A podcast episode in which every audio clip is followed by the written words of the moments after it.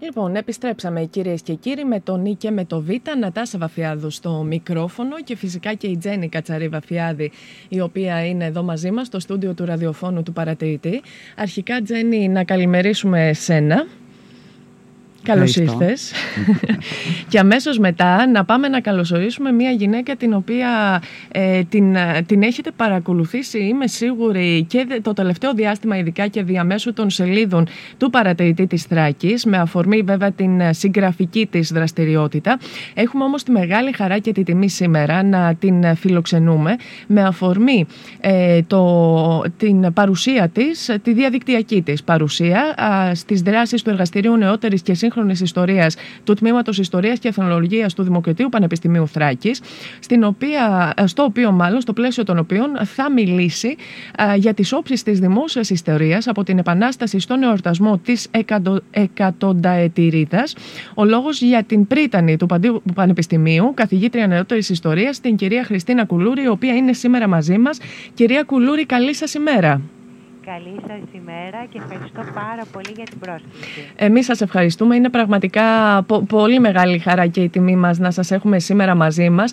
Να μιλήσουμε βέβαια με αφορμή ε, την ε, διάλεξή σας αυτή, στην οποία ε, θα, θα αναλυθούν βέβαια και ζητήματα τα οποία αναλύεται και στην πρόσφατη μελέτη σας που κυκλοφόρησε και για την οποία έχουμε γράψει ήδη στον παρατηρητή «Φουστανέλες και κλαμίδες, ιστορική μνήμη και εθνική ταυτότητα». και θα δώσαμε αμέσως τον ε, λόγο στην Τζέννη να εκκινήσει αυτήν την ε, συζήτηση. Ε, Τζέννη.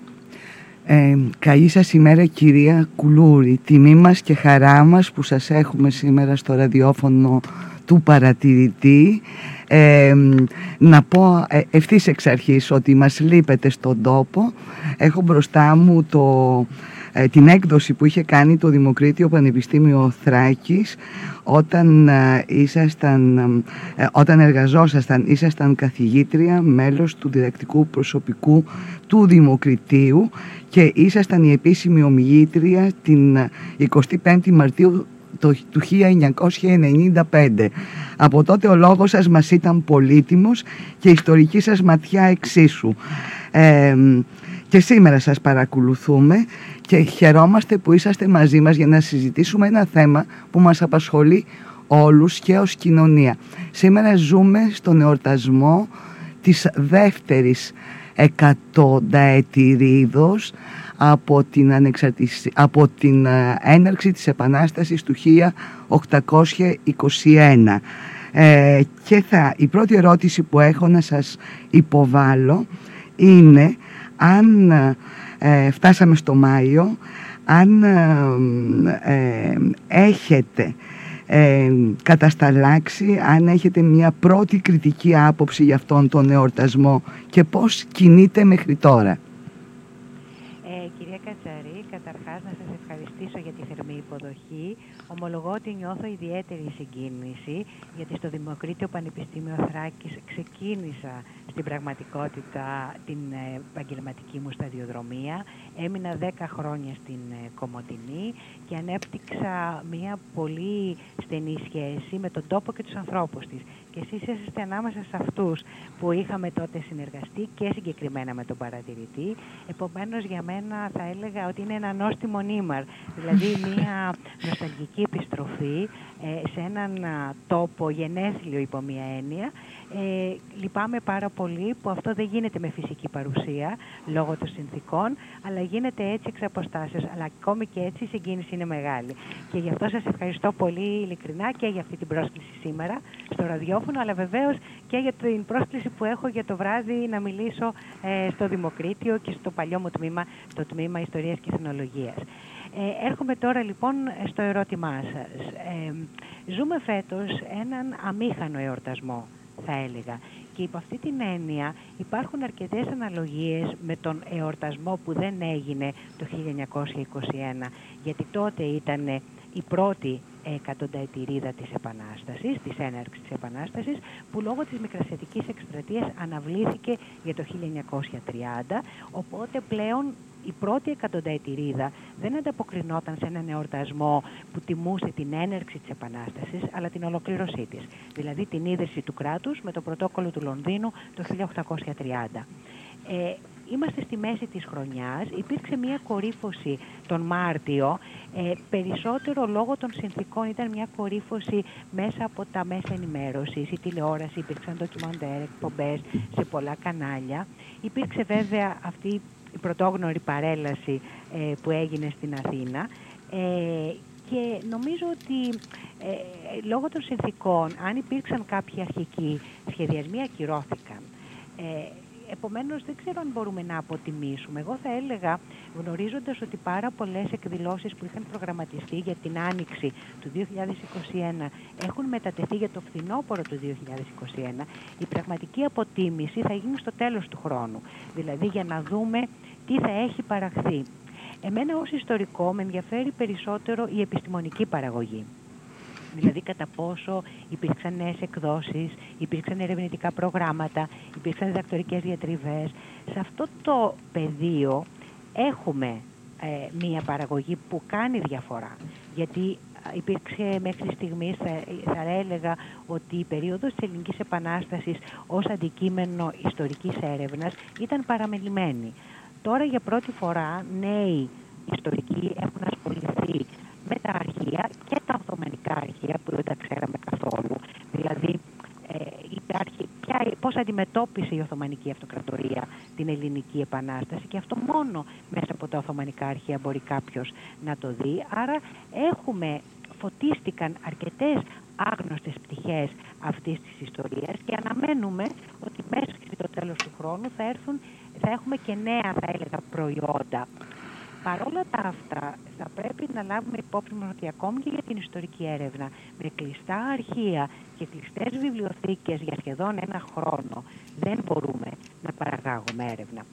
Άρα ανακόπηκε θα έλεγα αυτό που είχε ξεκινήσει πριν κάποια χρόνια αρκετά αισιόδοξα και ένας σχεδιασμός που πολύ πιο όχι μόνο εθνικός αλλά και διεθνής, στον οποίο θα περιλαμβανόταν μια κινητικότητα Ελλήνων ιστορικών διανοουμένων και πολιτικών στην Ευρώπη και στις χώρες που έστειλαν αγωνιστές ε, εκείνη την εποχή. Νομίζω ότι ε, αυτή τη στιγμή δεν έχουμε κάτι ε, πραγματικά που να ανταποκρίνεται στο μέγεθος της επαιτίου. Μάλιστα. Έτσι, ε, μας αρέσει που επισημάνατε ε, το ότι εμπλουτίστηκε η έρευνα με την έρευνα στο Οθωμανικά Αρχεία. Εμείς αισθανόμαστε, ζήσατε στη Θράκη και ξέρετε, πολύ, οικία, πολύ οικία ε, με αυτά τα επιστημονικά, με, αυτά τα, με αυτές τις πηγές ε, και λόγω γυτνίασης ε, με την ε, Τουρκία σήμερα αλλά και λόγω της γλώσσας αλλά και της γνώσης των παλαιοθωμανικών. Άρα χαρήκαμε που η έρευνα στρέφεται και ή στράφηκε και προς τα εκεί και εμπλουτίζεται. Εξάλλου εμείς διατηρούμε κομμάτια αυτή, αυτού του Οθωμανικού παρελθόντος στην πόλη μας. τώρα, εκείνο, ε, ε, ε, σαφώς επίσης σας παρακολουθήσαμε στην τηλεόραση και ο λόγος αυτός έτσι έχει, τις, ε, έχει πολλαπλή ωφέλεια στον, στο, στον τομέα της δημόσιας ιστορίας. Αυτές οι, οι επισημάνσεις που γίνονται έστω και πολύ λίγο στη δημόσια τηλεόραση. Ε, όμως παρακολουθήσαμε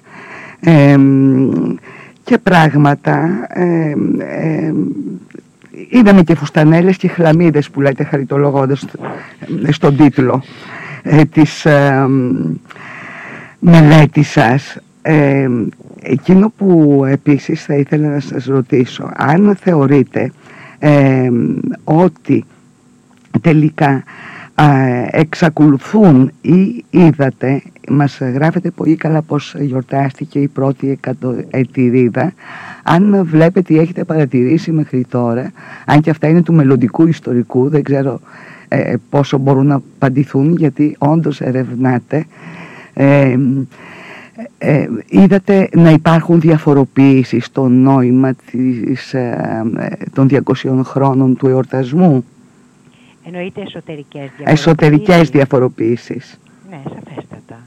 σαφέστατα. Αυτό συμβαίνει με όλες τις επαιτίους.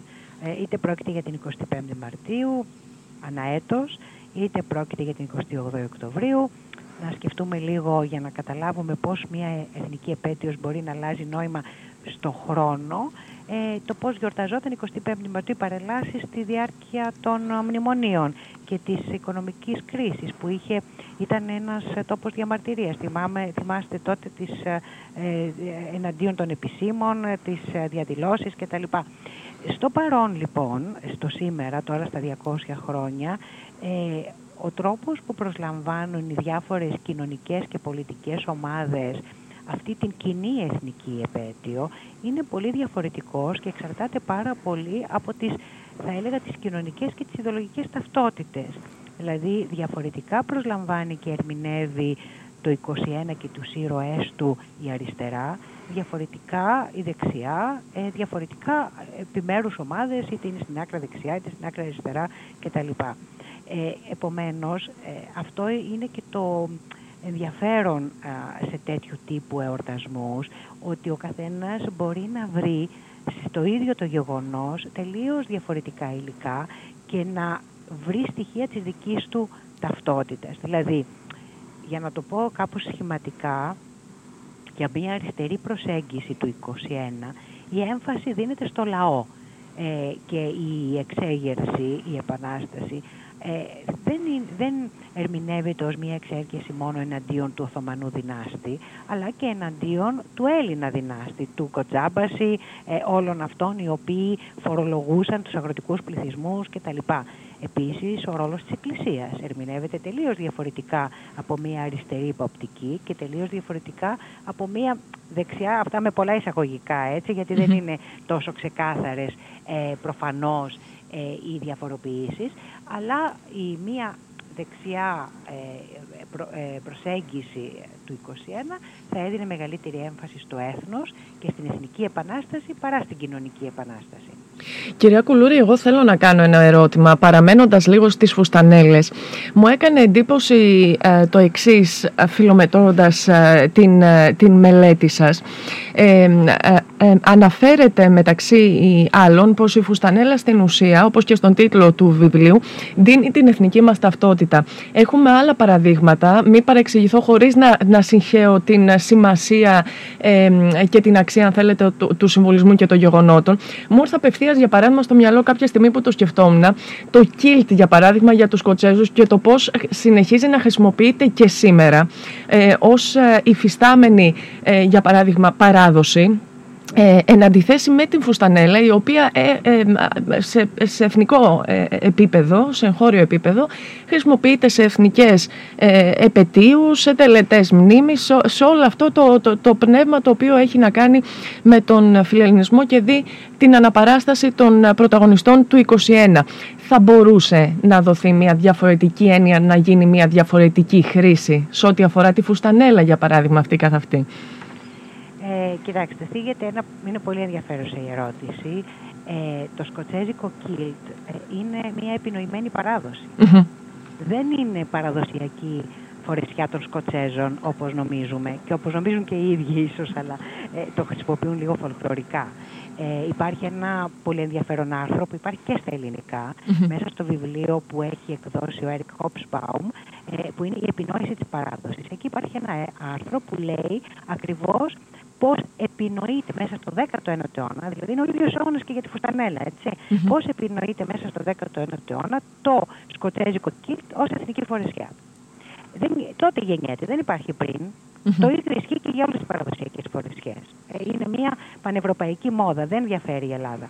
Η, η φουστανέλα ε, είναι, ανήκει σε αυτά τα, τα ενδύματα ε, των αγροτικών πληθυσμών όλης της Βαλκανικής, δεν ήταν μόνο στη δική μας περιοχή. Αν πάτε στο Μουσείο των Τυράννων, η Φουστανέλα θεωρείται αλβανική εθνική ε, ενδυμασία είναι γεμάτο με, με τέτοιες εικόνες ε, το, το Μουσείο το Εθνικό στα Τύρανα. Ε, το ίδιο ισχύει και σε άλλες περιοχές. Ήταν λοιπόν μέσα στο πλαίσιο της Οθωμανικής Αυτοκρατορίας μια φορεσιά μέρους ε, των πληθυσμών. Θυμίζω ότι δεν φορούσαν φουστανέλα στη θρακη δεν φορούσαν φουστανέλα στα νησιά, ούτε στην Κρήτη. Ε, επομένως είναι κάτι το οποίο επιλέχθηκε και επιλέχθηκε κυρίως από τους φιλέλληνες. Δεν είναι λοιπόν ένα χρηστικό, ήταν ένα ένδυμα, όπως είπα, το οποίο κάποια στιγμή χάνει τη χρηστικότητά του. Δεν φοριέται. Δεν φοριέται ούτε στον πόλεμο, διότι ε, αυτοί όλοι οι αγωνιστές που τρέχαν με τις φουστανέλες και τα καριοφυλια ε, με, στον σύγχρονο πόλεμο η φουστανέλα είναι μη λειτουργική, διότι τη βλέπει ο άλλος την άσπρη φουστανέλα και τον πυροβολεί. Και γι' αυτό ε, επιβάλλεται το χακί από τον Πρώτο Παγκόσμιο Πόλεμο και μετά. Όλες οι στρατιωτικές στολές είναι χακί. Θέλω να πω ότι είναι τόσο πολύπλοκη και ενδιαφέρουσα η ιστορία της Φουστανέλας, γιατί εμπλέκεται στην ιστορία του πολέμου, στην ιστορία των ενδυμάτων, στην πολιτική και κοινωνική ιστορία. Λοιπόν, εξευρωπαίζεται η ελληνική κοινωνία, υιοθετεί τα φράγκικα που λέγανε τότε, δηλαδή τα κουστούμια, τα μαύρα, ε, και εγκαταλείπεται η Φουστανέλα σαν κάτι το οποίο μουσιοποιείται. Είναι μέρος, είναι έκθεμα σε μουσεία, ε, γίνεται αποκριάτικη στολή, ε, γίνεται επίσης ε, στολή ειδικών σωμάτων, ε, διακοσμητικών κυρίως όπως είναι η ανακτορική φρουρά και η συνεχεία η προεδρική φρουρά και έτσι έχει μείνει και σήμερα. Ε, επομένως αυτό δεν είναι μία πορεία την οποία μπορεί, η οποία μπορεί να ελεγχθεί από πάνω. Να καταγραφεί. Ε, είναι μία πορεία από τα κάτω. Είναι η ίδια η κοινωνία που επέλεξε να περιθωριοποιήσει τη φουστανέλα και να μην τη φοράει. Κυρία Κουλούρη, επειδή ε, ακούγονται και διαβάζονται πολλά ε, από, την, από την Επανάσταση του 1821 που, γιορτάζαμε, που γιορτάζουμε φέτος τα 200 της χρόνια ε, τελικά θα μπορούσαμε γιατί στο επίπεδο της δημόσιας ιστορίας και ό,τι καταναλώνουμε αυτό το πράγμα καταντάει να γίνεται πολύ σύνθετο. Οι γνώσεις, οι πληροφορίες που παίρνουμε. Από τη μια είναι οι αγωνιστές και οι πολεμιστές του 21 από την άλλη είναι ο εμφύλιος. Υπάρχουν χιλιάδες, δεκάδες εκδόσεις που αφορούν στους ήρωες της Επανάστασης ακούμε ε, για, την, για το φιλελληνισμό. Παρακολουθήσαμε και γεγονότα για τον φιλελληνισμό. Ε, εκείνο που θέλω να σας ρωτήσω είναι σε επίπεδο λοιπόν δημόσιας ιστορίας θεωρείτε ότι υπάρχει ένα γεγονός ε, που μπορεί να μας μείνει ότι ήταν χρήσιμο από την Επανάσταση του 21 ε, σε διαπραγμάτευση ακόμη μπαίνει ε, μια και μιλήσατε για διαλόγους εσωτερικούς και στο ίδιο το γεγονός και διαφορετικές απόψεις ε, τελικά η ανεξαρτησία του ελληνικού κράτους που κερδίθηκε χρόνια μετά θα μπορούσε να θεωρηθεί ένα θετικό γεγονός; Γιατί ασκείται και κριτική στην παράδοση του έθνους κράτους και ότι κατέλειπε πολύ πόλεμη, πολύ αίμα κτλ. Ναι, ε, κοιτάξτε, ε, εγώ ως ιστορικός θεωρώ ότι δεν υπάρχει αυτό που λέμε if history, η, η υποθετική ιστορία. Τι θα γινόταν αν ε, η κατάρρευση των πολυεθνικών αυτοκρατοριών και η δημιουργία των εθνών κρατών είναι μια ιστορική πορεία. Ε, δεν είναι κάτι το οποίο θα, μπορεί, θα μπορούσε να γίνει αλλιώς. Γιατί είναι ένα παγκόσμιο φαινόμενο. Δεν είναι κάτι που εντοπίζεται στη μικρή αυτή γωνία της Βαλκανικής Χερσονήσου. Ε, δεν εξελίσσονται τα γεγονότα μέσα σε δοκιμαστικό σωλήνα, ούτε σε κάποια γυάλα, για να πούμε ότι εδώ θα μπορούσαμε να διατηρήσουμε ένα άλλο ε, πολιτικό καθεστώς. Θυμίζω ότι δεν κατέρευσε μόνο η Οθωμανική Αυτοκρατορία, κατέρευσε και η Τσαρική Αυτοκρατορία και η Αυστρο-Ουγγαρία και η Γερμανική Αυτοκρατορία στον Πρώτο Παγκόσμιο Πόλεμο. Ε, επομένως, αυτή η παγκόσμια πορεία είναι μια πορεία που μόνο μπορούμε να την ερμηνεύσουμε. Δεν μπορούμε να την επικρίνουμε. Ε, σε ό,τι αφορά ε, την, την δημιουργία του ελληνικού έθνους κράτους, ήταν ένα γεγονός το οποίο ήταν πρωτοπόρο για την εποχή και για μένα το πιο σημαντικό γεγονός είναι η συνέλευση της Επιδαύρου. Ε, δεν είναι τα πολεμικά γεγονότα. Το γεγονός ότι ε, άνθρωποι χωρίς μόρφωση, οι περισσότεροι τελείως αγράμματοι, ε, προσχώρησαν στο πολιτικό σχέδιο ενός δημοκρατικού έθνους κράτους, ε, είναι συγκλονιστικό για το 1821. Αυτό δεν το έχουμε αντιληφθεί. Ε, και αυτό ε, στη δημόσια ιστορία εννοώ. Και το πόσο αυτοί οι άνθρωποι, ε, επαναλαμβάνω με ελάχιστες ε, γνώσεις, έστησαν από το 1822 21, τέλη του 21 μέχρι και το 28 ένα κράτος ε, μοντέρνο, με εθνοσυνελεύσεις, με συντάγματα, με υπουργεία. Ε, δεν φτιάχνεται το κράτος το 28 ή το 30. Έχει, οι δομές έχουν και αυτοί πριν. με τις συγκρούσεις προφανώς και τα συμφέροντα και, τις, ε, και τους εμφυλίους και όλα αυτά. Αλλά όπως είπα, ε, η ιστορία δεν είναι δικαστήριο. Πρέπει να καταλάβουμε και όχι να δικάσουμε. Θέλω να κάνω ένα ερώτημα ακριβώς πάνω σε αυτό, κυρία Κουλούρη, και δεν ξέρω αν η Τζέννη θα έχει και συνέχεια θα αποτελέσει τον επίλογο της συζήτησής μας. Ακριβώς πάνω σε αυτό το οποίο είπατε για την ανάγκη κατανόησης της ιστορίας, στην πρόσκληση της σημερινής εκδήλωσης, αναφέρεται χαρακτηριστικά μία έκφραση, ε, ε, μάλλον το ρήμα καταναλώνεται εντός εισαγωγικών, για τον τρόπο που καταναλώνεται λοιπόν το, το ιστορικό μας παρελθόν σήμερα στον δημόσιο χώρο. Η κατανάλωση ε, είναι μία λέξη η οποία νομίζω έχει αρνητικά, αρνητικές υποσημειώσεις και το λέω γιατί έχουμε συνηθίσει και οι νεότερες λίγο γενιές να θεωρούμαστε ανιστόρητες σε πολλές των περιπτώσεων. Εάν τελικά και, ε, ε, ε, και αν, αυτή, αν όντως ζούμε τις, τις εποχές της κατανάλωσης και μη κατανόησης της ιστορίας και πώς ενδεχομένως αυτό χρησιμοποιείται σήμερα. Ναι, ε, η λέξη κατανάλωση μπορεί πράγματι να έχει αυτές τις αρνητικές ενδηλώσεις mm-hmm. τις οποίες αναφέρατε ε, είναι όμως, ε, πρέπει να σας πω, ένας διεθνής για τη δημόσια ιστορία και υπάρχουν βιβλία με αυτό τον τίτλο, καταναλώνοντας την ιστορία. Ε, στην πραγματικότητα αυτό αναφέρεται στην εμπορευματοποίηση του παρελθόντος μέσα από ποικίλα πολιτισμικά προϊόντα, όπως είναι για παράδειγμα αναμνηστικά μπλουζάκια, λέω τώρα, ναι. ε, τουριστικά σουβενίρ, όλες αυτά τα, τα ιστορικά ντοκιμαντέρ, τα οποία είναι εμπορικό προϊόν ε, ε, διαφημίσεις που χρησιμοποιούν την ιστορία. Δηλαδή, θυμάμαι για παράδειγμα το, το Levi's, το οποίο παραπέμπει σε ένα, ότι ένα σύγχρονο προϊόν παραπέμπει σε ένα παρελθόν για να νομιμοποιηθεί. Άρα υπάρχει μία, θα λέγαμε, εργαλειοποίηση του παρελθόντος για εμπορικούς λόγους. Ζούμε σε ένα περιβάλλον Δεν, δεν θα μπορούσε ε, αυτό που... Ανα... Η ιστορία δεν είναι, επαναλαμβάνω, κάτι το οποίο είναι κάπου αλλού το παρελθόν είναι παρόν, είναι, είναι εδώ, είναι μέσα μας, είναι κομμάτι της ταυτότητάς μας, είναι παντού, γύρω, διάχυτο στη δημόσια ιστορία. Ε, άρα ε, το, το αν είμαστε ανιστόρητοι δεν οφείλεται στο ότι καταναλώνεται η ιστορία. Οφείλεται στο ότι ε, κατά κάποιο τρόπο όλος αυτός ο δημόσιος χώρος, η δημόσια κατανάλωση, η δημόσια παραγωγή δεν είναι μόνο κατανάλωση, είναι και παραγωγή. Παράγεται ε, δημόσια ε, ένας λόγος για το παρελθόν και εικόνα εννοώ για το παρελθόν και καταναλώνεται ταυτόχρονα.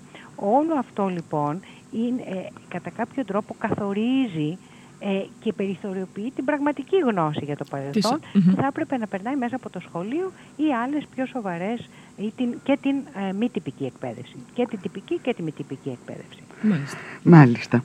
Ε, τώρα, εκείνο που ολοκληρώνοντας, το να σας ακούμε βέβαια είναι ένα συναρπαστικό γεγονός και αν μιλήσατε για νόστιμο ήμαρ και η περιοχή αισθάνεται το ίδιο απέναντί σας που σας παρακολουθεί ε, και χαίρεται που πραγματικά ε, υπάρχει, πέρασαν άνθρωποι από τον τόπο, ε, διαπρέπουν στο χώρο τους, ε, φωτίζουν τα πράγματα της ελληνικής επιστήμης.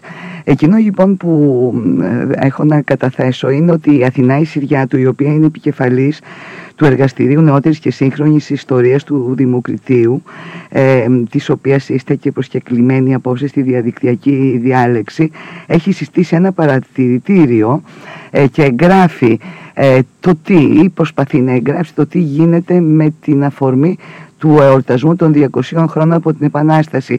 Άρα δεν θα βλέπουμε στις υποσημειώσεις ε, του επόμενου μελετητή, ερευνητή ε, την αγωνία τη δικιά σας και το ψάξιμο στα ΓΑΚ για να καταφέρετε να μας δώσετε έτσι όλη αυτή την εξαιρετική αφήγηση ε, για τον εορτασμό της πρώτης εκατονταετηρίδος. Θα, εκείνο που ευχόμαστε κυρία Κουλούρη είναι να σας έχουμε συχνότερα και στη Θράκη για να κουβεντιάσουμε τα ζητήματα που εκρήγνεται. Ας πούμε θα ήταν πάρα πολύ γόνιμο κάποια στιγμή να κουβεντιάσουμε μαζί σας ε, για την αν οι παρελάσεις και αν θέλετε μας λέτε λίγα και από αυτό συμβάλλουν τελικά ή εικονοποιούν απλώς την μνήμη ε, των εορτασμών των εθνικών επαιτίων. Κοιτάξτε, ε, πρέπει να διακρίνουμε ανάμεσα στις παρελάσεις, στρατιωτικές παρελάσεις και τις μαθητικές παρελάσεις. Οι στρατιωτικές παρελάσεις είναι ένα κοινό ε, στοιχείο όλων των ε, εθνών κρατών σήμερα. Έτσι γιορτάστηκε και η Γαλλική Επανάσταση τα 200 χρόνια από τη Γαλλική Επανάσταση, ε, δηλαδή όπου έτσι γιορτάζονται οι εθνικές επέτειοι παγκοσμίως, έχει να κάνει με την προβολή της στρατιωτικής ισχύως του έθνους κράτους. δεν συνδέονται τόσο πολύ με το παρελθόν όσο με το παρόν. Είναι η προβολή της εικόνας στο παρόν. Οι μαθητικές παρελάσεις δεν προσφέρουν στην ιστορική μας γνώση ε, και, το, και παιδαγωγικά ε, διαφωνώ. Ε, εάν βέβαια τα δούμε ως μία μορφή επιτέλεσης, ως ένα θέατρο του δρόμου, όπως τα λέγαμε, όπου τα παιδιά μετέχουν, ε, αλλά ε, μετέχουν χωρίς να ξέρουν γιατί. Εμένα αυτό είναι περισσότερο που με βρίσκει, αν θέλετε αντίθετη, ότι δεν η συμμετοχή στην παρέλαση των κοριτσιών και των αγοριών δεν ε, τα βοηθά να βαθύνουν τη γνώση τους για το γεγονός. Ε, έχει καταντήσει, και συγγνώμη που θα το πω έτσι, ένα είδος η παρέλαση. Ε, και τα παιδιά αυτά νομίζουν ότι είναι σε κάποιο πρωινάδικο. Δεν έχουν καταλάβει και αν ερωτηθούν, και το έχουν δείξει αυτό πολλές δημοσκοπήσεις, δεν ξέρουν καν τη διαφορά της 28 Οκτωβρίου από την 25η Μαρτίου. Αυτό το θεωρώ λάθος. Κάτι κάνουμε λάθος και πρέπει να διορθωθεί. Μάλιστα πάντοτε ρητή, καθαρή και σαφής. Νομίζω βάζετε ζητήματα που πρέπει να τα σκεφτούμε και ως κοινωνία ε, αν θέλουμε πραγματικά να πηγαίνουμε λίγο μπροστά, εμπλουτιζόμενοι έστω σε σκέψη και προβληματισμό. Κυρία Κουλούρη, σας ευχαριστούμε θερμά ε, για την παρουσία σας εδώ. Θα θέλαμε και πραγματικά να μπορούμε να συνομιλούμε. Θυμίζω απόψε ότι η εκδήλωση, η διαδικτυακή εκδήλωση είναι απόψε στις 7 το βράδυ. Σας ευχαριστούμε θερμά για την παρουσία σας εδώ. Εγώ σας ευχαριστώ πολύ για την πρόσκληση και θερμούς χαιρετισμούς στην ωραία Κομωτινή. Να είστε καλά, καλημέρα. Γεια σας. Γεια σας.